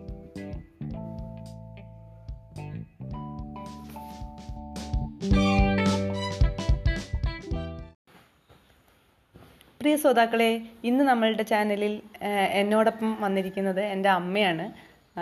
അമ്മേനെ ഇവിടെ ഇൻവൈറ്റ് ചെയ്തതിലൊരു എന്റെ ചില കൗതുകങ്ങളിൽ ഒന്നാണ് ഈ പറഞ്ഞ പോലെ അമ്മയുടെ കുട്ടിക്കാലം അറിയുക എന്നുള്ളത്. അത് എനിക്ക് ഇന്നുള്ളതല്ല ചെറുപ്പം മുതലുള്ള ഒരു പക്ഷേ ആ കൗതുകം തുടങ്ങിയിട്ടുണ്ടാവുക. ചെറുപ്പത്തിൽ ഞാനും ഏട്ടനൊക്കെ കിടന്നുറങ്ങുമ്പോൾ അമ്മ ഇങ്ങനെ എല്ലാ ദിവസവും വൈകുന്നേരം ഒരു കഥ പറഞ്ഞു കിടന്ന് കിടക്കണേന്റെ ഒപ്പം. അപ്പോൾ ആ കഥ പലപ്പോഴും ഇവരുടെ കുട്ടിക്കാല കഥകളൊക്കെ ഉണ്ടായിരിക്കും. കാരണം ഇവർ അമ്മയും അമ്മയ്ക്ക് ഒരു ഏട്ടനുണ്ട് ഒരു അനിയത്തി ഉണ്ട് ഒരു അനിയനുണ്ട്. അങ്ങനെ നാല് പേര് കൂടി അപ്പുറത്ത് ചെറിയമ്മയുടെ രണ്ട് മക്കളും അങ്ങനെ ആറ് പേര് കൂടി വളർന്ന അവരുടെ ഒരു മനോഹരമായ ഒരു ബാല്യം. ആ ബാല്യം കേട്ടുകൊണ്ടാണ് ഞാനും എന്റെ ഏട്ടനും ഞങ്ങളുടെ ബാല്യത്തിലേക്ക് പ്രവേശിക്കുന്നത്. അപ്പോൾ അത് ആ ബാല്യകാല കഥകൾ നമുക്ക് എനിക്ക് നിങ്ങളുമായി പങ്കുവെക്കണം തോന്നിയതുകൊണ്ടാണ് ഞാൻ ഇന്ന് അമ്മേനെ ഇവിടെ ക്ഷണിച്ചിരിക്കുന്നത്. ഇനി അമ്മയെ പറ്റി പറയുകയാണെങ്കിൽ എന്റെ അമ്മയുടെ പേര് വത്സല എന്നാണ്. ഒരു അംഗനവാടി ടീച്ചറാണ്. ആലങ്കോട് പെരുമ്പടപ്പ് ബ്ലോക്കിൽ ഏഴാം നമ്പർ അംഗനവാടിയിലെ ടീച്ചറാണ്. അപ്പം അമ്മ എന്ന് പറഞ്ഞാൽ അമ്മ ആ, ശ്രീനിവാസൻ അംഗനവാടി ടീച്ചർമാരെ പറ്റി പറഞ്ഞ ഒരു ഒരു കമന്റിന് മറുപടി എഴുതിക്കൊണ്ട് വൈറലാവുണ്ടായി. അമ്മയുടെ അമ്മ എഴുതിയ കുറിപ്പ് ഒരുപാട് പേര് ഷെയർ ചെയ്തു. അപ്പോൾ ഇത് അമ്മയുടെ പണ്ട് മുതലുള്ള കൗതുകങ്ങളിലാണ്. ഭയങ്കര രസകരമായി എഴുതുകയും കഥ പറയുകയൊക്കെ ചെയ്യാൻ അമ്മയ്ക്ക് പണ്ട് മുതലേ താല്പര്യമുണ്ട്. അമ്മയെ പറ്റി പറയുകയാണെങ്കിൽ എനിക്ക് അമ്മയെ പറ്റി നിങ്ങൾക്ക് പറഞ്ഞു തരാനുള്ളൊരു ഇമേജ് അച്ചുവിന്റെ അമ്മ എന്ന് പറഞ്ഞ സിനിമയിലുള്ള ഉർവശിയുടെ ഒരു കഥാപാത്രം പോലെ തോന്നും. കുറേ തമാശകളും രസങ്ങളും ജീവിതത്തെ തമാശയോടുകൂടി നേരിടുന്ന ഒരു സ്വഭാവമുള്ള ആളാണ്. അപ്പം ഞാൻ അധികം പറഞ്ഞ് ബോറടിപ്പിക്കുന്നില്ല. നമുക്ക് അമ്മയോട് സംസാരിക്കാം. ഞാൻ അമ്മേനെ സ്വാഗതം ചെയ്യുന്നു. അപ്പോൾ ഞാൻ ഇപ്പോൾ അംഗനവാടി ചരിത്രമൊന്നും വേണ്ട. ശ്രോതാക്കളോട് എന്താണ് പറയാനുള്ളത്? ശ്രോതാക്കളോട് പറയുക ചിലപ്പോൾ ഞങ്ങളുടെ കുട്ടിക്കാലത്തെ പറ്റി ധാരാളം പറയാനുണ്ട്. ഞങ്ങളുടെ ഇന്നത്തെ കുട്ടികൾക്ക് ഉള്ള ആ ബാല്യം നഷ്ടപ്പെടുന്നത് ആലോചിച്ചിട്ട് എനിക്ക് എപ്പോഴും സങ്കടം തോന്നുന്ന ഒരു കാര്യമാണത്. കാരണം ഞങ്ങളുടെയൊക്കെ കുട്ടിക്കാലം ആഹ്ലാദ തിമിർപ്പായിരുന്നു. എന്താ പറയുക അത് പറയാൻ വാക്കുകളില്ല. ആർത്തും ഉല്ലസിച്ച് നടന്നൊരു കുട്ടിക്കാലായിരുന്നു ഞങ്ങളുടെയൊക്കെ കാലത്ത്. എന്റെ മക്കളുടെ കാലത്തും കുറച്ചും കൂടിയൊക്കെ ഉണ്ടായിരുന്നു. ഞങ്ങളവർക്ക് നല്ല സ്വാതന്ത്ര്യം കൊടുത്തിട്ടുണ്ടായിരുന്നു. അതാണ് അവർക്കും ഒരു കുറച്ചൊക്കെ നല്ല ഒരു ഞങ്ങളുടെ അത്ര ഇല്ലെങ്കിലും കുറച്ചും കൂടി നല്ലൊരു ബാല്യകാലമാണ് അവർക്കും കിട്ടിയത്. പക്ഷേ ഇന്നത്തെ തലമുറ ഇപ്പോഴത്തെ കുട്ടികൾ ഇന്നിപ്പോൾ ഒരു അഞ്ച് ഒരു പത്ത് വയസ്സിനൊക്കെ ചോടുള്ള കുട്ടികളാണല്ലോ ബാല്യം എന്ന് പറഞ്ഞാൽ ഒരു പത്ത് വയസ്സ് ചോടയാണ്.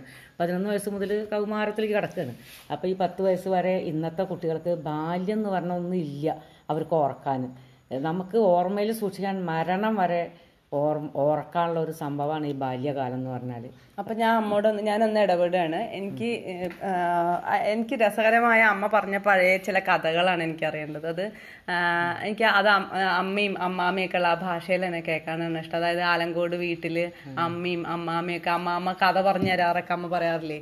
അമ്മാമ്മ ഭയങ്കര ഒരു കഥാപ്രസംഗക്കാരനായിരുന്നു. അപ്പൊ അന്ന് ആഹ്, അമ്മാമ്മ ഈ എന്താ പറയാ പണ്ഡിത ശശത്തിന്റെ കഥ പറഞ്ഞു തരികയും നിങ്ങളെല്ലാരും ഓരീസ് ഫ്രം എന്ന് പറയുന്ന ആ. കഥയൊന്ന് പറഞ്ഞു തരും അത് ഞങ്ങളെ പോലെ ആ പ്രേക്ഷകർക്കും താല്പര്യം ഉണ്ടാവും കേൾക്കാൻ. ഏട്ടന്റെ കഥകൾ. ഞങ്ങൾ പറയല്ലേ പറഞ്ഞോളൂ പറഞ്ഞോളൂ. ഞങ്ങൾ അച്ഛനും അമ്മയ്ക്കും ഞങ്ങൾ നാല് മക്കളാണ്. മൂത്തതാണ് ഏട്ടൻ. ഒരു പക്ഷേ എല്ലാവരും അറിയുണ്ടാവും പ്രശസ്തനാണ്. ആലങ്കോട് ലീലാകൃഷ്ണൻ. എഴുത്തുകാരനാണ്. കവിയാണ്. നിരൂപകനാണ്. പത്രപ്രവർത്തകനാണ്. എല്ലാ നിലയിലും ഇത് തെളിയിച്ച ആളാണ്. പിന്നെ ഞാൻ താഴെ ഞാൻ ഒരനിയത്തി ഒരനിയൻ. ഞങ്ങൾ നാല് പേരും അച്ഛനും അമ്മയും. വളരെ കഷ്ടപ്പാട് ദാരിദ്ര്യം പട്ടിണി നിറഞ്ഞ കാലത്തായിരുന്നു ഞങ്ങൾ ജീവിച്ചിരുന്നത്. ഒരു വീട് പോലും കെടുക്കാൻ ചോർന്നൊലിക്കണ ഒരു വീട് ഭക്ഷണമില്ല പക്ഷേ എങ്കിലും അന്നത്തെ കാലം ഭയങ്കര സന്തോഷമായിരുന്നു ഹാപ്പി ലൈഫാണ് ഞങ്ങളൊക്കെ ജീവിച്ചത്. ഒന്നുമില്ല. ഒന്നുമില്ലെങ്കിലും സന്തോഷം കണ്ടെത്തിയ ഒരു കാലമായിരുന്നു അന്ന്. ഇന്നത്തെ കുട്ടികൾക്കും ഇന്നത്തെ വലിയവർക്കും എല്ലാം ഉണ്ടായാലും സന്തോഷമില്ലാത്തൊരു കാലമാണ് പക്ഷേ ഞങ്ങളൊക്കെ ഒന്നുമില്ലാതെ സന്തോഷിച്ചു അങ്ങനത്തെ ഒരു കാലമായിരുന്നു അന്ന് ഞങ്ങൾ ഭക്ഷണമില്ല. അപ്പോൾ എന്താ ചേട്ടന് ലീലാകൃഷ്ണ ലീലാകൃഷ്ണേട്ടന് കുറച്ച് നന്നായി ഭക്ഷണം കഴിക്കേണ്ട ആളാണ്. വയറാവൂ എന്നൊക്കെയാണ് ഞങ്ങൾ വിളിക്കുക അഞ്ചരി വയറൻ എന്നൊക്കെ വിളിക്കുക ഏട്ടനെ. എന്റെ കണ്ണ് കുറച്ച് ബ്രൗൺ കളറായതുകൊണ്ട് എന്നെ പൂച്ചക്കണ്ണി എന്നാണ് വിളിക്കുക അന്ന് ഓരോ പേരുകളുണ്ടാവും. അനിയത്തി മെലിഞ്ഞിട്ടായതുകൊണ്ട് അവളെ നീർക്കോലി എന്നാണ് വിളിച്ചിരുന്നത്. അനിയന് അഞ്ചരി വയറൻ കാരണം നല്ലോണം ഊണ് കഴിക്കണം നല്ലോണം തിന്നണം. അപ്പോൾ അവൻ ആ പേര് അങ്ങനെ ഓരോരുത്തർക്കും അന്നൊരു ഇരട്ടപ്പേരൊക്കെ ഇടും. അങ്ങനത്തെ ഒരു കാലമാണ് അപ്പോൾ ഞങ്ങൾ ഇതുപോലെ രാത്രി ഭക്ഷണം കുറച്ചേ ഉള്ളൂ. എല്ലാവർക്കും ഇപ്പോൾ ദോശ വെച്ചാൽ ഓരോ ദോശ അങ്ങനെയൊക്കെ അമ്മ അങ്ങനെ എണ്ണി കണക്കാക്കിയിട്ടാണ് തരിക ചോറൊക്കെ അളന്നിട്ടാണ് തരിക ഓരോ പാത്രം. അപ്പോൾ ഏട്ടന് നന്നായി കഴിക്കണം ഭക്ഷണം. അപ്പോൾ ഏട്ടൻ എന്താ ചെയ്യുക ഞങ്ങൾക്ക് കഥ പറഞ്ഞു തരും. ഏട്ടന്റെ കഥ കേൾക്കാൻ ഞങ്ങൾ അഞ്ച് പേര്. ചെറിയമ്മയുടെ രണ്ട് മക്കളും ഞങ്ങൾ മൂന്നാളും ഏട്ടന്റെ ചുറ്റും. ഏട്ടൻ നടുക്കിൽ വട്ടത്തിൽ ഞങ്ങൾ ഏട്ടൻ ഒരു പണ്ഡിത ശശത്തിന്റെ കഥയാണ് പറഞ്ഞുതരിക പണ്ഡിതനായ ഒരു മുയൽ കെട്ടിച്ചമച്ച കഥയാണ്. ഏട്ടന്റെ ഭാവനയാണെന്ന്. പക്ഷേ ആ കഥ ഭയങ്കര രസമാണ്. ഞങ്ങളൊക്കെ എന്ത് കൊടുത്താലും വേണ്ടില്ല ഏട്ടന് ഈ കഥ കേൾക്കായിരിക്കും അപ്പോൾ ഏട്ടൻ കഥ പറഞ്ഞു തരുന്നതിന് ഏട്ടൻ ഞങ്ങൾ ഓരി കൊടുക്കണം. ഓഹരി. അതിനെ ചുരുക്കിയിട്ട് ഓരി എന്നാണ് പറയുക അപ്പോൾ ഏട്ടൻ പറയും ഇന്ന് ആരൊക്കെയാണ് കഥ കേൾക്കാൻ വരുന്നത് വെച്ചാൽ എല്ലാവരും ഓരി തരണം എന്ന് പറയും. അപ്പോൾ ഞങ്ങൾ സമ്മതിക്കും. അപ്പോൾ ഞങ്ങൾ എന്നിട്ട് ഞങ്ങൾക്ക് എന്തെങ്കിലും നല്ല നല്ല സാധനമൊക്കെ കിട്ടി അതിനൊക്കെ ഒരു ഒരു ഓഹരി ഏട്ടന് കൊടുക്കണം. അത് കൊടുക്കാത്ത ആളേനെ ഏട്ടൻ കഥ കേൾക്കുമ്പോൾ സമ്മതിക്കില്ല കഥ കേൾക്കാൻ സമ്മതിക്കില്ല. അപ്പോൾ ഞങ്ങൾ ഏട്ടന് എന്ത് കിട്ടിയാലും ഏട്ടന് ഓരി കൊടുക്കും. ഏട്ടൻ അങ്ങനെ എല്ലാവരും എത്തിക്കും വരും. ഓരി സ്പ്രം ചിട്ട വരിക. നിർമ്മല ഒരി വത്സല ഒരിച്ച് വരും. അവൻ ഏട്ടനെ എത്ര കഴിച്ചാലും മതിയാവാത്തൊരു കാലമായിരുന്നു പക്ഷെ അന്നത്തെ ഈ കാലങ്ങളിൽ ഇങ്ങനെയുള്ള കൂട്ടായ്മകളാണ് സന്തോഷം. ഒരു വീട്ടിൽ തന്നെ കുറച്ച് മക്കൾ ഒരുമിച്ചിരുന്ന് കഥകൾ പറയും. അങ്ങനെ ഏട്ടൻ പറഞ്ഞ കഥകൾ മുഴുവൻ ഇപ്പൊക്കെ ഓർമ്മയില്ല.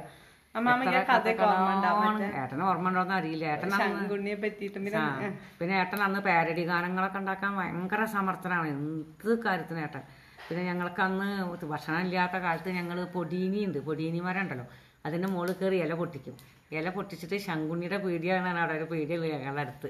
ശങ്കുണ്ണിയുടെ പീടിയിൽ കൊണ്ടു കൊടുത്താൽ ആ ഒരു ഇലയിൽ കുറച്ച് ശർക്കര പൊതിഞ്ഞിട്ടാണ് ശങ്കുണ്ണി തരിക. ഇലക്ക് ശർക്കര ശർക്കരയാണ് തരിക. ആ ശർക്കര ആ ഇല വിറ്റ ശർക്കര തരും. ആ ശർക്കര തോണ്ടി തിന്ന് തോണ്ടി തിന്നിട്ട് ഞങ്ങൾ വീട്ടിലെത്തും. വീട്ടിൽ ചെന്നപ്പോഴേക്കും അമ്മ തട്ടിപ്പറിച്ച് മേടിക്കും. എന്തിനാടി തിന്നിന് ആ ചായയിലിട്ടൂടെ പറഞ്ഞിട്ട്. അങ്ങനെ ഞങ്ങൾ നാലാളും ഓരോ കെട്ട ഇലയായിട്ട് പീടിയെ പോകും. എന്നിട്ട് ആ ഇല കൊടുത്തിട്ട് ഈ ശർക്കര ഇല ശങ്കുണ്ണിക്ക് പൊതിഞ്ഞു ആ ഇലയിലാണ് പൊതിഞ്ഞു കൊടുക്കുക പൊടിയുടെ വലിയ വലിയ നല്ല നല്ല ഇല ചീത്ത ഇലക്കെ ശങ്കുണ്ണി മാറ്റും. എന്നിട്ട് നല്ല ഇലയിലാണ് ഞങ്ങൾക്ക് ഓരോ ഉണ്ട ശർക്കര വെച്ച് തരും. അതും അമ്മ തിന്നാൻ സമ്മതിക്കില്ല. അമ്മ മേടിച്ചിട്ട് ചായ ഉണ്ടാക്കാന്നാണ് മേടിച്ച് പിന്നെ ഞങ്ങൾ ഇതുപോലെ ഞാവലും പഴം അന്നൊക്കെ രാവിലെ നീട്ട് വഴിക്ക് ഓടും ഞാവലിന്റെ ചോട്ടിലേക്ക്. ഈ താഴത്ത് ഞാവലും പഴം മണ്ണിൽ അമർന്നിട്ട് ഒരു ഭാഗം മുഴുവൻ കല്ലുകൊണ്ട് ഉണ്ടാവും അത് കഴുകൂല ഒന്നുമില്ല. മണ്ണ് ആ കല്ല് കൈകൊണ്ട് ഉണ്ട് പഠിച്ചിട്ടിട്ടാണ് തിന്നും. വയറ് നിറച്ച്. ഇന്ന് ഇന്നൊക്കെ നമ്മൾ എത്ര കഴുകി എത്ര ശുശ്രൂഷിച്ചിട്ടാണ് കഴിക്കുന്നത്? അല്ല അമ്മ നിങ്ങൾ ഈ പണ്ട് ഇതൊക്കെ കളി കളിക്കാറില്ലേ? എന്താണ് മറ്റേ സിനിമ തിയേറ്ററൊക്കെ? ആ പിന്നെ ഞങ്ങളുടെ കളികളാണ് സിനിമാ തിയേറ്ററായ കളിയാണ്. ഞങ്ങൾ ഓരോരുത്തർക്കും ഓരോ ടാക്കീസാണ് എല്ലാവർക്കും. ഇപ്പൊ നിർമാനീത്ര ടാക്കീസിന്റെ പേരാണ് കുണക്കല്ലൂർ നമ്മൾ ഇട്ടുന്ന പേരാട്ടോ അതൊക്കെ. കാരുണ്യാമ്മയുടെ കല്യാണം അവിടുത്തെ സിനിമ. അന്ന് ഈ സിനിമ നമ്മുടെ ഇവിടെ ടാക്കീസിൽ സിനിമ റിലീസായാൽ റോട്ടിൽ കൂടെ ഈ സിനിമയുടെ പോസ്റ്റ് ഇട്ടിട്ട് പോണ ഒരു പരിപാടി ഉണ്ട് അന്ന് ഞങ്ങൾ ഇതൊക്കെ പറക്കി കൊടുന്ന് വെക്കും. കൊടുന്ന് വെച്ചിട്ട് അതാണ് വിതരണം ചെയ്യുക ഇടും. എന്നാ ടാക്കീസിൽ പ്രദർശനം ആരംഭിച്ചിരിക്കുന്നു. കുണക്കല്ലൂർ ടാക്കീസിൽ കാരുണ്യാമ്മയുടെ കല്യാണം എന്നൊക്കെ പറഞ്ഞ അനിയെത്തി. ഞാൻ എന്റെ ടാക്കീസ് വേറെ. എന്റെ ടാക്കീസിന്റെ പേര് ശരിക്കും ഓർമ്മയില്ല അപ്പോൾ നിർമ്മലയുടെ ടാക്കീസിന്റെ പേര് മാത്രമേ ഓർമ്മയുള്ളൂ. അമ്മാമ്മയുടെയോ? അമ്മാമ്മയുടെയൊക്കെ എന്താണ് ആ പേരൊന്നും ഓർമ്മയില്ല. അങ്ങനെ ഓരോരുത്തർക്കും ഓരോ ടാക്കീസാണ് അവിടെ സിനിമ. പിന്നെ രണ്ട് കല്ലട്ടമട ഉണ്ട് ഞങ്ങളുടെ കളിസ്ഥലം. കല്ലട്ടമട എന്നാ പറയാ. കല്ലട്ടമടയിൽ ഞങ്ങൾ കുട്ടിപ്പര വെച്ചിട്ട് കളിയാണ് കുട്ടിപ്പര കിട്ടും. ഓലയൊക്കെ കൊണ്ടുപോയിട്ട് കുട്ടിപ്പര വെച്ചിട്ട് കളിച്ച് അവിടെ കിടന്ന് ഉറങ്ങും. അവിടെയാണ് ഭക്ഷണം ഉണ്ടാക്കുക എന്നൊക്കെ പറഞ്ഞിട്ട് കുറേ എന്തൊക്കെയോ ഉണ്ടാക്കും. കുറേയൊക്കെ കുട്ടിച്ചേലയൊക്കെ കൊണ്ടുപോയിട്ട് ഞങ്ങൾ ഭക്ഷണം ഉണ്ടാക്കി കളിക്കും. നാടകാഭിനയം പിന്നെ ഒത്തിരി വലുതായതിന്റെ ശേഷം ഞങ്ങൾ നാടകം അഭിനയിക്കും. വലുതായിട്ടില്ല. ഞാൻ എട്ടിൽ ഏട്ടൻ പത്തിലൊക്കെ പഠിക്കുന്ന സമയത്താണ്. ആ ഏട്ടന്റെ പാട്ട്. പാരഡി കുറേ ഉണ്ട് ഏട്ടന്. ഇന്നെന്റെ പറമ്പിലെ പറങ്കിയാലിന്റെ ചോട്ടിലൊരു പണ്ടാറ പറന്തത്ത മലർന്നു വീണു. ഒടിയാത്ത എല്ലില്ല എന്നൊക്കെ പറഞ്ഞിട്ടൊരു പാട്ടുണ്ട്. പിന്നെ ഏതാണ് കക്കൂസുകളില്ലാഞ്ഞിട്ടല്ല കുന്നിൻ ചെരുവുകളില്ലാഞ്ഞിട്ടല്ല അമരക്കൊമ്പത്തിരുന്നു തൂറി. കാക്ക അമരക്കൊമ്പത്തിരുന്നു തൂറി. അമര ഏട്ടന്റെ പാട്ടുകൾ പിന്നെ പച്ചമുളകും പച്ചപ്പുളിങ്ങിയും രണ്ടും കൂടി സമ്മന്തി അരച്ചു. തൊട്ടു നക്കി. നാവെരിഞ്ഞു രണ്ട് കോപ്പ വെള്ളം കുടിച്ചു. ഇനിയുണ്ട് കുറെ ഏട്ടന്റെ പാരതിയാണ് ഓർമ്മയില്ല. ശങ്കുണ്ണി കച്ചവടം ചെയ്ത കാലം മന്ദടമാക്കി നശിച്ചു പോയി. ഇനി ഇത് കുറെ പാരതി ഏട്ടന്. കുറേ ഉണ്ട്. എന്താണ് ഓർമ്മ കുറേ ഓർമ്മ ഇതൊക്കെയാണ് മനസ്സിൽ കിടക്കണതാ. കുറേ ഒന്നും ഓർമ്മയില്ലല്ലോ. ഇത് ഇനി എന്താ പറയണ്ട്? അല്ല അമ്മ നിങ്ങൾ ഇവിടേക്കൊക്കെ പോയെന്ന മറ്റേ തൃക്കണ്ടിയൂർക്ക് പോയെന്ന കഥകളൊക്കെ അല്ലേ അതെന്തിനു പോയിരുന്ന? പോയെന്ന തൃക്കണ്ടൂർക്ക് വെറുതെ പോവുകയാണ്. തൃക്കണ്ടൂർ ആ കുട്ടികളോട് അഞ്ചാറ് പെൺകുട്ടികളുണ്ട്. അപ്പൊ ഞാനും അവിടെ പോകും. അവരുടെ കൂടെ ഭയങ്കര രസമാണ് ആ പെൺകുട്ടികളുടെ സിനിമ കഥ പറയലാണ് മെയിൻ പണി. എന്നാൽ അവരൊന്നും സിനിമയ്ക്ക് പോവില്ല. ഞാൻ അവിടെ ഇന്ദിര ചേച്ചി തുളസി ചേച്ചി സ്വയം ശാരദയെത്തി ജയയെത്തി അഞ്ച് പെൺകുട്ടികൾ ആ, മറ്റേ തൃക്കണ്ടിയൂരുള്ള അവരല്ലേ? എന്താണ് ഏതോ ആകാശവാണിയിലൊക്കെ ജോലി ചെയ്തായിരുന്നു ആ ആ. തൃക്കണ്ടിയൂർ അച്ഛൻ. എന്നെ നല്ല ഇഷ്ടമായിരുന്നു നല്ല ഇഷ്ടം. അവർ മകളെ പോലെ ഇരുന്നു എന്നെ എന്റെ കഥയൊക്കെ എഴുതി മേടിച്ചോണ്ട് ആകാശവാണിക്ക് കഥ എഴുതി കൊടുത്തൊക്കെ അന്നാണ്. പിന്നെ അത് വന്നില്ല. കുറച്ചും കൂടി കൂട്ടി കൊടുക്കാൻ പറഞ്ഞവര് കൂട്ടി കൊടുത്തില്ലല്ലോ. അപ്പൊ അങ്ങനെ ഇരുന്നത് പിന്നെ അവർ തൃക്കണ്ടൂര് ഭയങ്കര രസമായിരുന്നു സിനിമ കഥ പറയലാണ് പണി ഞങ്ങൾക്ക്. രാത്രി ഞാൻ കണ്ട സിനിമ അപ്പഴേക്ക് അപ്പഴ അവർക്ക് കഥ പറഞ്ഞു കൊടുക്കണം. സിനിമ കണ്ട പോലെ കഥ പറയും ഞാൻ. മൂന്ന് മണിക്കൂർ സിനിമ ഞാൻ മൂന്ന് മണിക്കൂർ പറയും. അമ്മയ്ക്ക് അങ്ങനെ കഥ പറഞ്ഞിരുന്നു ഞാൻ. അപ്പൊ അവർക്ക് ഭയങ്കര ഇഷ്ടം. അവർ സിനിമയ്ക്ക് പോയില്ല അങ്ങനെ. ഈ കണ്ട കഥ പറയലാണ് പണി. അവിടെ രാത്രി മുഴുവൻ ഞങ്ങൾ രണ്ട് മണി മൂന്ന് മണി വരെ ഇരുന്ന് കഥ പറയും സിനിമ കഥ. അച്ഛൻ വരുമ്പോഴല്ലേ സിനിമയ്ക്ക് പോണതൊക്കെ? അച്ഛൻ വന്നു വന്നാണ് രാത്രി സിനിമയ്ക്ക് പോകും സെക്കൻഡ് ഷോയ്ക്ക് അല്ല മക്കളെ കൊണ്ടുപോകാറില്ല ആരെ ഉണന്ന് വെച്ചാൽ അവരെയാ കൊണ്ടുപോകുക അങ്ങനെയാണ്. അച്ഛനും അമ്മയും കൂടി പുറപ്പെടുന്ന കണ്ടിട്ട് ഞങ്ങൾക്ക് സംശയം തോന്നിയാൽ ചിലപ്പോൾ ഞാൻ അങ്ങനെ കണ്ണു വിളിച്ച് ചേർക്കുമ്പോൾ അപ്പം എന്നെ കൊണ്ടുപോകും. അങ്ങനെയാണ്. എല്ലാവരും എല്ലാവരും കൊണ്ടുപോകില്ല സെക്കൻഡ് ഷോയ്ക്കാണ് പോവുക. മല അങ്ങറകുളത്തേക്ക് നടക്കണ്ടേ? ഇങ്ങോട്ട് നടക്കുക. പക്ഷെ അന്നൊന്നും അത്ര അപകടമില്ലല്ലോ. ഈ മുത്താച്ചിയുള്ള കാലത്ത് അമ്മ പറഞ്ഞിരുന്നില്ലേ? ഈ മറ്റേ കഥ സിനിമ മറ്റേ തിയേറ്ററിൽ നിന്ന് ശബ്ദം കേൾക്കുന്നത് കേട്ട് കിടക്കും രാത്രി ആ ആ അന്ന് തിയേറ്ററിൽ നിന്ന് ഇങ്ങോട്ട് കേൾക്കും സിനിമയൊക്കെ. നല്ല കേൾക്കും ഞങ്ങളുടെ കുഴപ്പം അങ്ങനെ ഇതൊന്നും ഇല്ല ആൾക്കാരൊന്നും ഇല്ലല്ലോ സിനിമ കഥ കേട്ട് കേൾക്കും ഞങ്ങൾ നന്നായി കേൾക്കും സിനിമയുടെ കഥ. ഉറങ്ങാണ്ട് കിടന്ന കേൾക്കും? ആ ഒരു ഇതൊക്കെ കേൾക്കുമ്പോൾ വ്യക്താവില്ല. എന്നാലും കുറേ കേൾക്കും എന്നൊക്കെ അന്ന് അവിടെയൊക്കെ വിജനായ സ്ഥലല്ലേ? അതുകൊണ്ട് ഇങ്ങനെ സിനിമ അന്ന് ടാക്കീസ് ഇവിടെ അങ്ങനെ ഇരുന്നായിരുന്നു കഥ കേൾക്കും. ഏഹ് അല്ലാതെ രാത്രിയൊക്കെ നടന്ന് ചങ്ങരമുളത്തേക്ക് അല്ലാണ്ട് അന്നുണ്ട് വാഹനം. റേഡിയോ ഇല്ലാണ്ട് ആശാരിയുടെ അടുത്തേത്ത് ചെന്ന് നിന്നിട്ടാണ് ഏട്ടൻ പാട്ട് കേൾക്കുക തൊട്ടടുത്ത് ആശാരിമാരുടെ വീട്ടിൽ റേഡിയോ എന്നാൽ ചെല്ലാൻ നാനൂന്ന് ഇഷ്ടമല്ല അങ്ങനെ ചെല്ലാൻ. അപ്പോൾ ആ ഏത്തക്കിൽ പോയി നിന്നിട്ട് ചെവിടോർത്ത് നിൽക്കൂ രാത്രി. നിങ്ങളുടെ ഇഷ്ടഗാനങ്ങളൊക്കെ കേൾക്കാൻ. ഏട്ടനും പോകും ഞങ്ങൾ പോവില്ല. ഞങ്ങളെ അമ്മ സമ്മതിക്കില്ല രാത്രിയിൽ ഏട്ടൻ അവിടെ പോയി നിന്ന് കേൾക്കും. എന്നിട്ട് ഏത്തക്കിൽ നിന്നാ കേൾക്കാം. കേട്ടിട്ട് ഏട്ടൻ വരിക. ഒന്ന് റേഡിയോ ഇല്ലാതെ. രാത്രി അന്ന് എന്തെങ്കിലും ചെയ്യാം. എനിക്ക് ബോറടിക്കില്ല. എന്നൊക്കെ നമ്മൾ ടി വി ഒക്കെ കണ്ടിരിക്കില്ല? രാത്രി നേരത്തെ കിടക്കുമല്ലോ എട്ട് മണി മണിക്കും കിടന്ന് ഉറങ്ങൂല എന്നൊക്കെ നേരത്തെ കിടന്ന് ഉറങ്ങൂലോ. പഠിക്കും. കുറച്ചേരൊക്കെ പഠിക്കുക എഴുതലൊക്കെ കഴിഞ്ഞാൽ എന്നെ കിടന്ന് ഉറങ്ങും. വേറെ പണിയൊന്നുമില്ലല്ലോ. കിടക്കാൻ ഉറങ്ങുന്നേ. അവിടെ ഒരു കാലമുണ്ട് ഡാൻസ് കളിയൊക്കെ ഉണ്ട്. ഡാൻസും പാട്ടൊക്കെ ഉള്ള സമയത്ത് ഞങ്ങൾ രാത്രി നടത്താണ് പാട്ടും ഡാൻസും ഒക്കെ ആയിട്ട് അടുത്ത വീടുകളിലേക്കൊക്കെ. ഞാൻ നിർമ്മലി ഏട്ടനെ കൂടി രാത്രിയാണ് പോവുക. റിഹേഴ്സലൊക്കെ രാത്രിയാണ് എന്നിട്ട് നാട്ടകം ഡാൻസ് പാട്ട്. അവിടെ എന്നിട്ട് രാത്രി പന്ത്രണ്ട് മണി ഒരു മണിക്കൊക്കെ ആ റോട്ടിൽ കൂടെ നടന്നു വരും ഞാൻ നിർമ്മലി ഒറ്റയ്ക്ക്. അവരിങ്ങോട്ട് അവിടെ നിന്ന് നോക്കും അന്നൊരു പേടിയൊന്നുമില്ല. കറണ്ടും കൂടി ഇല്ല അന്ന്. കൂരാ കുരി ഇഷ്ടത്താണ് ഞങ്ങൾ വരിക. ഞാനും നിർമ്മല ഒറ്റയ്ക്ക് വരും. അവരവിടെ നിങ്ങൾ നോക്കുക പന്താവൂർ ആ പാലല്ലേ? ആ. പാലത്തിന്റെ കുറച്ച് പറഞ്ഞാൽ മേലെ മാന്തടത്താണ് അവർ വീട്. അവിടെ നിങ്ങൾ ഈ മാന്ത്രം വരെ ഞങ്ങൾ അരുക്ക് കൂടി നടന്നു പോരും. എന്നിട്ട് ഇവിടെ അമ്മ കാത്തിക്കുണ്ടാവും ചിലപ്പോൾ ഏട്ടുണ്ടാവും ചിലപ്പോൾ അവർ ആരെങ്കിലും കുറിച്ച് ആക്കി തരും. അല്ലെങ്കിൽ ഞങ്ങൾ ഒറ്റയ്ക്ക് പോരും. പത്ത് മണി പതിനൊന്ന് മണിക്കൊക്കെ. ഞാനും നിർമ്മല ഒറ്റയ്ക്ക് പോരും. ഒരു പേടി. ഇതന്ന് പേടിയേ ഇല്ല. അങ്ങനെ പക്ഷേ ലൈറ്റ് കറണ്ട് ഇല്ല. വെളിച്ചൊന്നുമില്ല പാമ്പൊന്നും ഇപ്പൊ? ഏയ്. നമ്മളെ ആ കുണ്ടട്ടനോട് വഴിയില്ലേ? ആ വഴി അത് കൂടി മറ്റേ മാന്തറത്ത് കൂടി. കൂടി അതേനി വരും രാത്രിയൊക്കെ. പേടി തോന്നാറില്ല ആ കുണ്ടട്ടനോട് ഒഴിയിൽ നിറയെ പാമ്പിനെ കണ്ടിട്ടുണ്ട് പറയാറുണ്ടല്ലോ. അല്ല അവിടെ ഒരു മീശ ഉണ്ട് പാമ്പ് ഉണ്ട് പറയാറുണ്ടല്ലോ അമ്മമ്മ. മീശല പാമ്പ് ഉണ്ടായിരുന്നു അടുത്ത കാലം വരെ. എപ്പോഴാണ് ഞാൻ കാണാനില്ലാണ്ടത്. അവിടെ വീടൊക്കെ വന്നപ്പോൾ കറണ്ടൊക്കെ വന്നപ്പോൾ എവിടേക്ക് പോയാവോ അടുത്ത കാലം വരെ അവിടെ മീശുള്ള പാമ്പ് ഉണ്ടായിരുന്നു ആ മുക്കിൽ മീശ മീശുള്ള പാമ്പ് അമ്മ പറഞ്ഞേക്കാം. മൂത്ത് മൂത്ത് മൂത്തിട്ടേ മുറുക്കൻ താടി താടിരാമക്കളൊരു പാമ്പുണ്ടായിരുന്നു ആ മുക്കിൽ ഒരു വലിയ മാവ് എന്തുണ്ടായിരുന്നില്ലേ കൊറേ പൊത്തുള്ളത് കൊറേ ഒരു മരം ഉണ്ടായിരുന്നു. എന്താ പേര് വെങ്ങാറ. വേടിച്ചിട്ട് മരമായിരുന്നു വലിയൊരു മരം. അതെ നമ്മളെ വരുമ്പോൾ വെങ്ങാറോടി നിറയെ പാമ്പാണ്. നിറയെ പാമ്പ്. പിന്നെ അവിടെ പ്രേതമുണ്ട് ഇതൊക്കെ ഉണ്ട് പറഞ്ഞിട്ട് മേടിച്ചിട്ട് അവിടെ ഒരു ഓട്ട. ആ റോഡിൽ നിന്ന് ഈ തലവരയുടെ വരെ ഓട്ട. നിക്കില്ല ഒരൊറ്റ ഓട്ട. അങ്ങനെ ഞങ്ങളൊക്കെ സന്ധ്യയായി മേടിച്ചിട്ട് വരുമ്പോ എന്നിട്ട് അന്ന് ഇരുട്ടത്തൊക്കെ ഞാനൊക്കെ അധികം വരാറുണ്ട്. അതൊക്കെ അതിശയം. എങ്ങനെ ഇപ്പോഴും കൂടി എനിക്ക് പേടിയാ. അന്നൊക്കെ ഞാൻ ഇരുട്ടത്തൊക്കെ അമ്പലത്തിലൊക്കെ പോയിട്ട് അധികം ഒരു പേടിച്ചിട്ട് വെങ്ങാറത്തി ഇങ്ങനെ ഇപ്പുറത്തെ ഇടവഴി ഇപ്പുറത്ത് വെങ്ങാറേ. അവിടെ എത്തിയൊരു ഓട്ട. എന്നിട്ട് ഓടൊരു ഓട്ടം. അല്ലമ്മേ അവിടെ നമ്മുടെ ആ മറ്റേ മണപ്പാടിയിലേക്ക് പോണ വഴിക്ക് ഒരു പാലല്ലേ? പൊട്ടം തിരിക്കണ പാല? ആ കഥ ഓർമ്മ അമ്മയ്ക്ക്. ഒരു പാലം. ശശിമാമിയൊക്കെ പൊട്ടം തിരിച്ചു പാലം അല്ല പണ്ടത്തെ ആ കഥ ഓർമ്മ ഉണ്ടാ ഓർമ്മയില്ല? പാല പൊട്ടാൻ തിരിച്ചു നമുക്ക് പറയണ പാലുണ്ടായിരുന്നു ആ മണപ്പാടിക്ക് പോണോടത്തല്ലേ. ഒരു ദിവസം ശശിമാമ വരുമ്പോ മണപ്പാടിന്ന് കുഞ്ഞന്റെ കല്യാണം കഴിഞ്ഞിട്ട് വരുമ്പോ. അവിടെ എത്തിയിട്ട് വഴി തെറ്റി പോയതൊക്കെ അതൊക്കെ പറയുന്നുണ്ട് അതൊക്കെ വെറുതെ പറയുക തിരിക്കലൊക്കെ ഉണ്ടാ. കാലത്തൊക്കെ അന്നത്തെ ഒരു അന്ധവിശ്വാസത്തിൽ ഉണ്ടായിരുന്നല്ലേ ഒക്കെ തിരിക്കൽ. വഴി പൊട്ടം തിരിക്കലൊക്കെ ഉണ്ട്. അത് പൊട്ടം തിരിക്കല്ല അത് എന്തോ ചില ഒരു ഇതാണത്. അങ്ങനെ ഒരു കഥ ഉണ്ടായിരുന്നില്ലേ? ഉം. പൊട്ടൻ തിരിക്കൽ ഞാനും അച്ഛനും ഒരു ദിവസം കാരക്കാട്ട് പാടത്ത് പെട്ടതല്ലേ. എങ്ങനെ? കാരക്കാട്ട് നിന്ന് വരുമ്പോ ഞങ്ങൾ തൊഴുത് വരുമ്പോ ഞങ്ങൾക്ക് എങ്ങനെ പോയിട്ടും ഇങ്ങോട്ട് വീട്ടിലേക്ക് എത്തണില്ല ഞാനും അച്ഛനും നടക്കന്നെ നടക്കന്നെ പാടത്ത്. നിങ്ങക്ക് രണ്ടാളെ പൊട്ടം രാത്രിയല്ലേ? വലിയ പാടല്ലേ? ഏതിയ പോലും നമ്മുടെ കരക്കിലേക്ക് എത്തണില്ല ഒറ്റ നേരം നമ്മളോട് അതല്ല ഞങ്ങൾക്ക് എന്തേലായോ ഞങ്ങൾ അങ്ങോട്ട് പോവാ അങ്ങോട്ട് പോവാ. ആകെ തെറ്റി കെത്തി കെട്ടി. അവസാനം ഒരു തരത്തിൽ എങ്ങനെയൊക്കെയോ അങ്ങോട്ട് എത്തി. കുറേ അങ്ങോട്ടും ഇങ്ങോട്ടൊക്കെ പോയി ഞങ്ങൾ. രാത്രി ഒരു അന്തം കിട്ടുന്നില്ല അവിടെ. ഒരു അന്തം കിട്ടില്ല പക്ഷെ ആ കാരക്കാട് നോക്കി നേരെ കാണുന്ന നമ്മളെ താഴെ രാത്രിയല്ലേ. ആ നേരെ താഴെ നിന്നിട്ട് നടന്നെത്തുമ്പോ വേറെ സ്ഥലത്തേക്കേ പോണത്. അങ്ങനെ പൊട്ടന്തിരിക്കുക പറഞ്ഞാൽ തന്നെയാണ് അതൊരു പക്ഷേ കണക്കിനുണ്ടായതന്ന് എങ്ങനെയൊക്കെയോ ഞങ്ങൾ എത്തി വഴി തെറ്റിയിട്ട്. ഇങ്ങോട്ട് എത്തണില്ല. ഇത് നോക്കുമ്പോൾ വേറെ ഇങ്ങോട്ട് പോവാന്. അങ്ങനെ ഇടയ്ക്ക് വരും അങ്ങനെ. ഇടയ്ക്ക് സംഭവിക്കുക നിങ്ങൾ മറ്റേ ഇവിടത്തെ പോണ കഥ പറഞ്ഞത് മറ്റെന്താണ്? തീവണ്ടി കാണാൻ മോഹമായിട്ട് തിരൂർക്ക് പോകാറുള്ളത് അച്ഛന്റെ കൂടെ.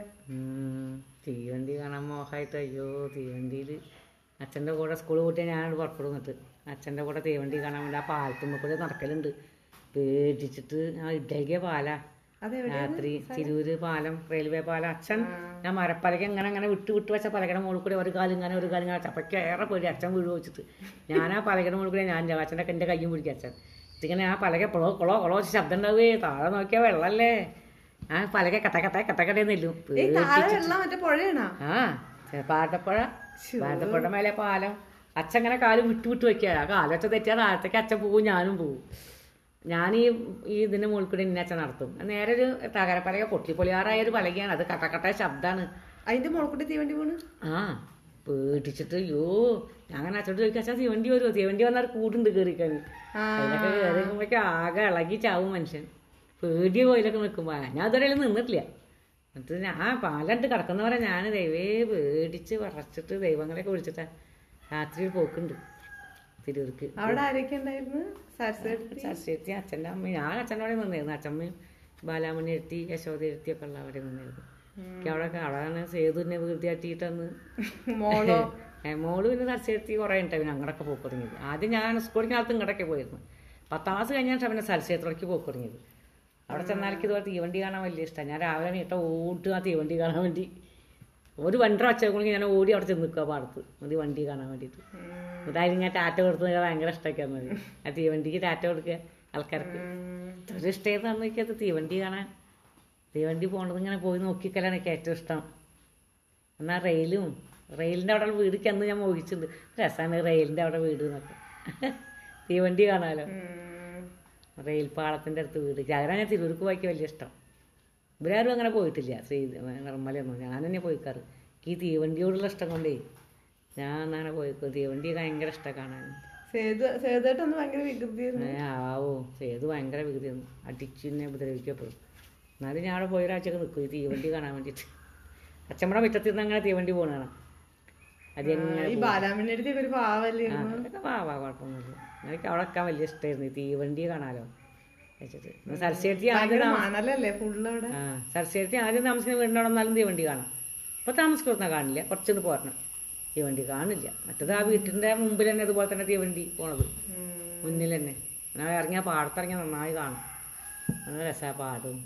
നല്ല സ്ഥലമായിരുന്നു അവിടെ നമ്മുടെ ഈ ആലങ്കോട്ടെ ഒരേ പേരിലുള്ള പത്രോസ് അങ്ങനെയൊക്കെ ഒരു- പല പേരിലുള്ള ആൾക്കാരില്ലേ അമ്മേ?